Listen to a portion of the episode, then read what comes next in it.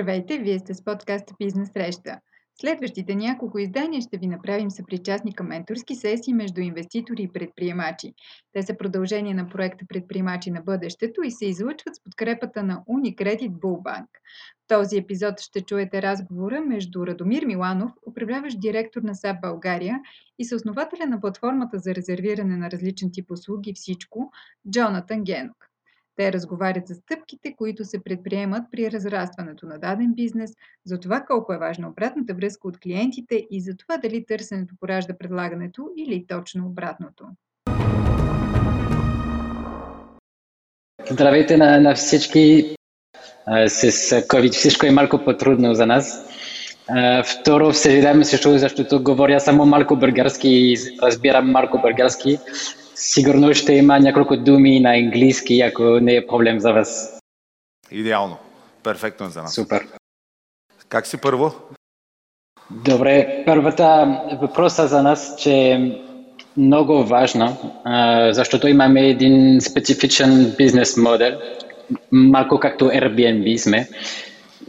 Ние зависим същото от offer и demand. Ние, ние сме интермедиат към бизнеса. И въпросът е, че как а, според вас трябва да стартираме, за да има същото много доставчик на услугите и юзерите, че в а, същото време се grow. Съжалявам, не знам как е на български. За да Това е трудно, защото... Да растем, да.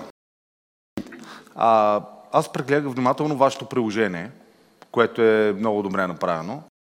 Идеята за агрегация на, на хора, които предоставят услуги и да имаш single point of contact в това приложение и да стигаш до търсената информация е много добре развита, така че определено това има бъдеще.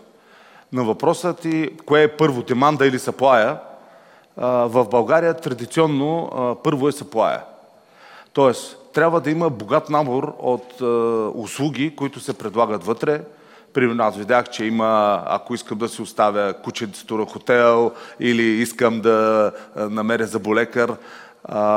Но хората, които е, имат по-забързано ежедневие, хората, които имат по-забързано ежедневие, в голяма степен искат информацията, която достига до тях, да е добре структурирана, първо, а, user experience, който те получават да е уникален, а, да има бонификация или да има допълнителен някакъв тип профитабилите, защо аз използвам това приложение. И може би най-важното нещо, което исках да споделя с теб, е, така си разсъждавах докато идвах насам, а, това е обратната връзка.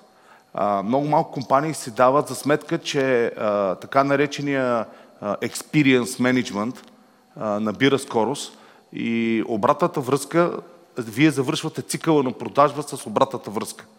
Което в вашия случай, ако наблегнем на увеличаване на броя на услугите, които се предлагат вътре и улесним процеса с два клика да се стига до търсеното съдържание, а, мисля, че и, и го вържем с някаква бонификационна система – мисля, че ще можем да завършим целият селс процес с една добра обратна връзка, която ще ви даде възможност на вас, без да, да, да, да имате нужда от външни хора, които да ви помагат, ще ви даде възможност да променяте софтуера, да променяте услугите, които предлагате и да променяте начина на работа спрямо изискванията на клиентите.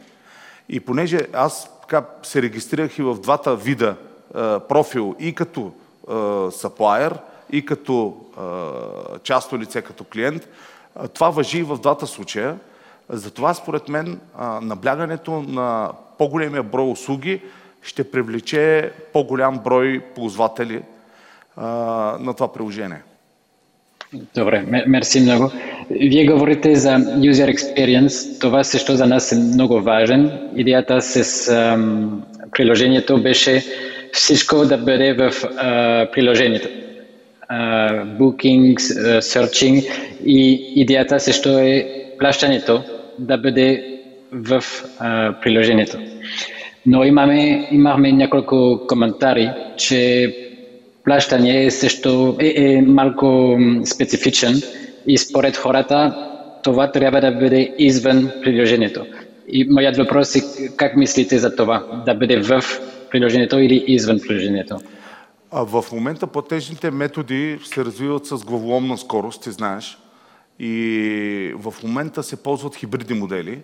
Това е най-популярно така в света, това, което виждаме ние, понеже притежаваме най-голямата компания за user experience и имаме такива наблюдения. А, можете да направите плащане вътре, но то не е essential. Ако вие ползвате външни платежни агрегатори като мобилни портфейли или е, интегрирате PayPal и други платежни платформи, е, може да улестите самите купувачи или когато интегрирате финтех компании като е, F27, примерно, интегрирате Revolut за начин на плащане. Е, всички тези платформи са вътре. Но по-интересният въпрос е кога се плаща в началото или след свършването на услугата. Нали? И според мен е много добре заплащането да бъде обвързано и с този е, customer experience в края на селс процеса, на процеса на продажба, плащането да бъде извършвано тогава, защото в този случай е, ще се постигне максимален, както ние му казваме, удовлетвореност на клиента. А и ще се избегне така наречения фрод, платежен фрод. Добре, окей, окей, окей, мерси. Друг, друг въпрос, а, защо, защото, защото говориме преди малко с няколко потенциални инвестори. И ние казваме, че искаме да стартираме с а, първото София, след това а, няколко големи ситис в а, България и после може би друг страни в регионът. Но инвесторите не казваме, че по-добре да стартираме в цялата Европа, защото ако има едно приложение, че мога в цялата Европа да, да бъде същото, е всичко. Според тези човек, всичко може да, да бъде успех всякъде. И според вас, как е най-добрата идея? Да стартираме тук, защото ние знаеме как България работя, или да дойде в цялата Европа или няколко страни? По принцип, моето лично мнение винаги е било, че със създаването на стартап трябва да имаш така наречения сендбокс или пясъчник, където mm-hmm. да си поиграеш малко версия 1.0, примерно както Лари Елис е казал, Oracle никога не е имал версия 1.0, защото никой няма да си я купи. Така че първата ви версия трябва да е 2.0. То е чисто маркетингова гледна точка. Но а, трябва първо да имате сендбокс някъде, където да проиграете всички възможни сценарии, когато излезете на големия пазар. Така че предположението от една гледна точка е да започнете от място, което няма да, в случай на грешка няма да имате репутационен риск. Вие. От друга гледна точка, избора на място и на стратегия зависи от така наречения penetration на мобилни устройства. Защото това е ап, който се използва и вие трябва да се насочите към penetration на мобилни устройства. Очевидно, че това е София и това са големите градове. Така че и, и градовете, които привличат много туристи. Защото ако вие, примерно, вкарате с края на COVID-кризата увеличаването на туристическия поток, всеки един турист идва с неговия смарт телефон и той може да получава тези additional сервиси, с които вие правите на мобилния с телефон. Така че концентрация в България като фаза 1 преди раунд 2 на вашия Venture Capital евентуално, в големите градове плюс туристическите спотове, може да покаже по-голяма използваемост на софтуера. От една страна ние какво целим? Ние целиме повече доставчици ли да имаме или целим повече крайни юзери да имаме? Ами целиме и двете. Тоест ние трябва да намериме баланса. Очевидно е, че ако отидеме в Бургас, няма толкова дентални кабинети, колкото в София. Така че очевидно е, че в София потреблението на дентални услуги е много по-голямо и, и на застрахователни услуги. Така че този баланс а, трябва да го направите поне на, до фаза 3, преди а, да стартирате следващия модел на финансиране, който да ви позволи експанзия. А дори да допуснете някаква грешка, тя се остава в България. Все пак. Okay. На международния пазар не може да си позволите да имате грешка. Няма как да стане това. Да, нещо. да. Мерси. Ако имам още време за един въпрос, че е малко по-генерален. След няколко години в България знам, че трудно е да бъде нов към маркета. А, ние сме приложението, няма да има магазин, където да дойде тези неща. И въпросът е как да има, как е на български, trust mm-hmm. от провайдерс и юзерите към приложението в България специфично. Единият вариант е да създадете много силен бранд. Всичко е много хубаво име, което сте направили. Мен много ми харесва. На български означава много, извън България не означава нищо. Така че, да. като, като начало, това отговаря и предишния въпрос. Но второто по-интересно нещо, което ме питате, е как да изградите тръст. Ами тръст се изгражда в процеса на работата а, доверието, по принцип хората, когато използват нови и нови приложения, те стартират с много ниско ниво на доверие. И ако забележите изследванията на Customer Experience, те стартират от негативно до много ниско доверие. Така че доверието може само да расте. И то расте с юзабилитето. И примерно, ако вие направите много лесна регистрация, защото малко по-тежичка ви се стори на мен регистрацията, ако направите юзер интерфейса да е много фенси и, и целият процес за достигане до търсения, търсената стока е на три клика разстояние, да речем, вие имате само къде да увеличавате тръста.